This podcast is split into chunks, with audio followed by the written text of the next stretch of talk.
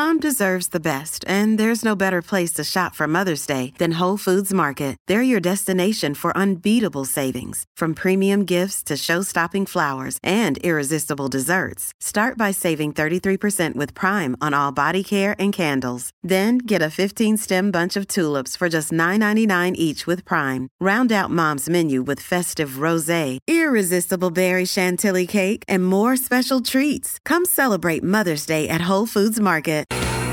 Helping you tune out your annoying workmate. You're listening to Afternoons with Staffy on SENZ.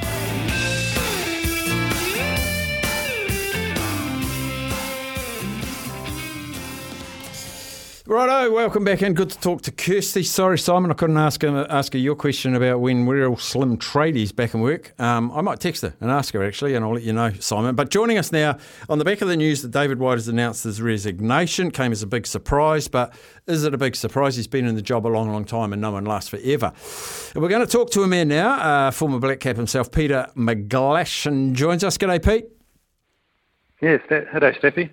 Um, first of all, congratulations on being part of the first Te uh, commentary of a New Zealand cricket match. That must have been amazing. Yeah, yeah it was. It was pretty daunting. Uh, Scotty Morrison's a pretty uh, intimidating guy to sit next to, but it was just a really special thing to be a part of, and uh, hopefully it's uh, the first of many. Yeah, true. Right, David White. Um, what do you think will his, his lasting legacy will be? When we look back at his tenure, maybe in five or six years' time, what will we look back and see uh, the improvements um, that he made to the game in New Zealand?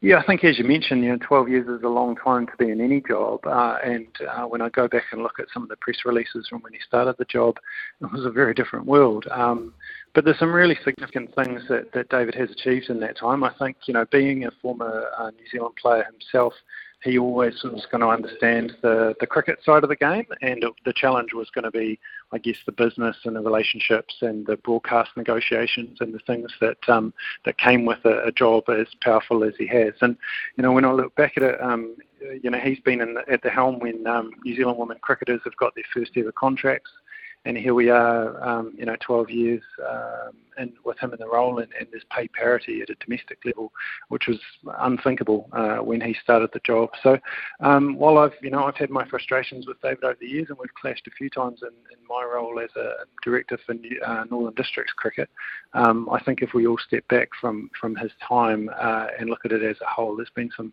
tremendous successes, and you know, his appointments of Mike Hesson and Gary Stead are a tremendous example of that. So, wins both on and off the field. Yeah, I think one of the first things I thought, because you can think of positives and negatives and things that they've cocked up and things that they've improved. I thought the standard of our facilities under his tenure as well, uh, the, development of Bay Oval into a truly world class venue. Um, I don't know how much well, he wasn't hands on, but it was under his tenure, so everything goes across his desk, I imagine. Uh, venues for me was one of the things. Yeah, I mean, I think the, the, the Warrant of Fitness system that the Players Association pushed um, really was the first step there, saying to people, hey, look, you know, we need a minimum standard if players are going to be playing at their best.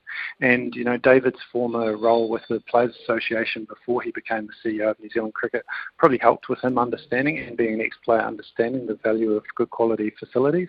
He was at the helm of New Zealand Cricket when they made the tough decision to move their administration office from Christchurch to Auckland, and that primarily was about being close to the commercial decision making that had to happen, uh, whereas Christchurch had always been the, the, traditional home of New Zealand cricket. So there's been some big, bold moves, uh, big, bold leadership uh, while he's been CEO. And, and as you mentioned, you know, the quality of grounds has been outstanding in New Zealand and, and, you know, some of the best in the world now. So the game is really well set up. It's an interesting time ahead with the, the renegotiation of the broadcast deals. And I guess that's probably the next um, big talking point over the next few years, what going back to free to wear um, TV will mean for the game. Mm. Um, Gary has texted us and saying, could you please mention this to Pete? Uh, and I'll just read it verbatim. Uh, ESPN Cricinfo article yesterday saying Boult's hopeful of ODI World Cup in October, November, and today White resigns for August. Is that a coincidence? Unlikely. No roadblock, no more. no, I, suspect that's um, just different stars aligning. Look, I, I think Boulty's um, stepping back from New Zealand contracts was probably just the most high profile of the uh, the people who have made similar decisions. You know, there's been talk back when Brendon McCullum was playing about you know how long it would be before a New Zealand player chose um, short-term contracts over country, uh, and you know the dis- the difference between those funding uh, amounts now is staggering. Uh, Trent was probably hopeful that when he stepped back from New Zealand cricket's contract that it would extend his playing career, and you know um, the current coaching staff have, a pretty tough um, choice in not including him. But I think with the World Cup overseas, uh, you know, he, you always go for experience. I think Trent was trying to say in, his, in the articles that we've seen, experience is pretty hard to trump. So uh, I don't think the two are related, but it is a fresh chance to um, start again and, and have a new direction depending on who becomes the CEO. And he, he's been surrounded by very familiar faces for quite a long time. Uh, the two I've sort of plucked out of mid-air is Bob Carter and Brian Stronach, who's the high performance director or something like that. Um, a new CEO. Can you see a clean sweep? Can you see a natural uh, progression of who might take that seat? How do you think that might all play out? Yeah, probably not so much in those two roles. I mean, Bob Carter's had almost every job in the organisation uh, over the years. He's, he's, always been a guy who's filled in gaps, uh, depending on whether the men's game or the women's game has, has needed a, um, a caretaker role. Um, Brian Stronach's been in the, again, um, coming from a strength and conditioning background, really understands um, physiology and, and, getting the best out of athletes. So those two roles, the, the way that those people play those roles probably wouldn't change too much. I think, you know, the, the, the coaching um, uh, circuit uh, has people come and go. Uh, you know, it'd be interesting to see who puts their hand up. I was really impressed by Anthony Crummy uh, when he was in a role for New Zealand cricket, and, and he's uh, I think he's at New Zealand hockey at the moment. So it'd be interesting to see what people uh, come out of the woodwork uh, with the CEO role having been off the table for such a long time. There'll be a lot of people in cricket who might have liked to go at the, the top job, but with David holding on to that seat for 12 years, maybe some uh, good talent was lost to other roles. So it'll be interesting to see where New Zealand cricket ends up. Um, you know, it's a fresh opportunity to start again and, and, revisit some things, but there's some really exciting things happening in the sport. So hopefully that momentum is maintained. I know you've got to get it to a meeting, uh, Pete. Last question. Um, you talked about contract negotiations, um, broadcasting, um, and, and the, the much more business focus there is in governing a sport rather than cricket business, if you know what I mean. Do they look for a business person with an interest in cricket, or do they get a cricket person with an interest in business? Well, I think you need to understand the game, but you don't have to have played at the top level. I mean, Mike Hesson is a great example of that, who was a player, a, a person who never played international cricket but understood what it meant to be an international coach. And you can be a very good CEO uh, and not even haven't played the sport. Uh, we've seen people uh, be CEOs of sports that they may not have been involved with but they've understood high performance sport.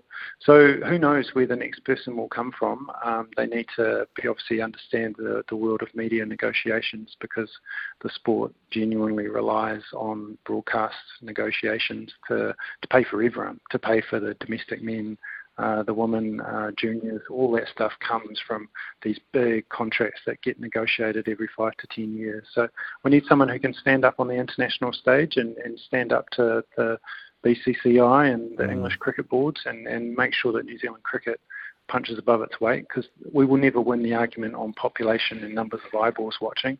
We have to uh, win the argument on the quality of our performance and the fact that we're an interesting prospect for touring teams to have come visit. So uh, it'll take a wily negotiator, and I think that was one of David White's potential strengths. Um, and so they'll be looking for someone who can capitalise on the momentum that David's put in place and, and take the game to a new level. Peter McGlashan, brilliant. You're 30 seconds away from your next meeting, so we'll let you go. Uh, you're a champ for coming the on. Joys of uh, joys of online meeting means you don't have to travel very far. You just change windows on your laptop. Top man. Thanks, buddy.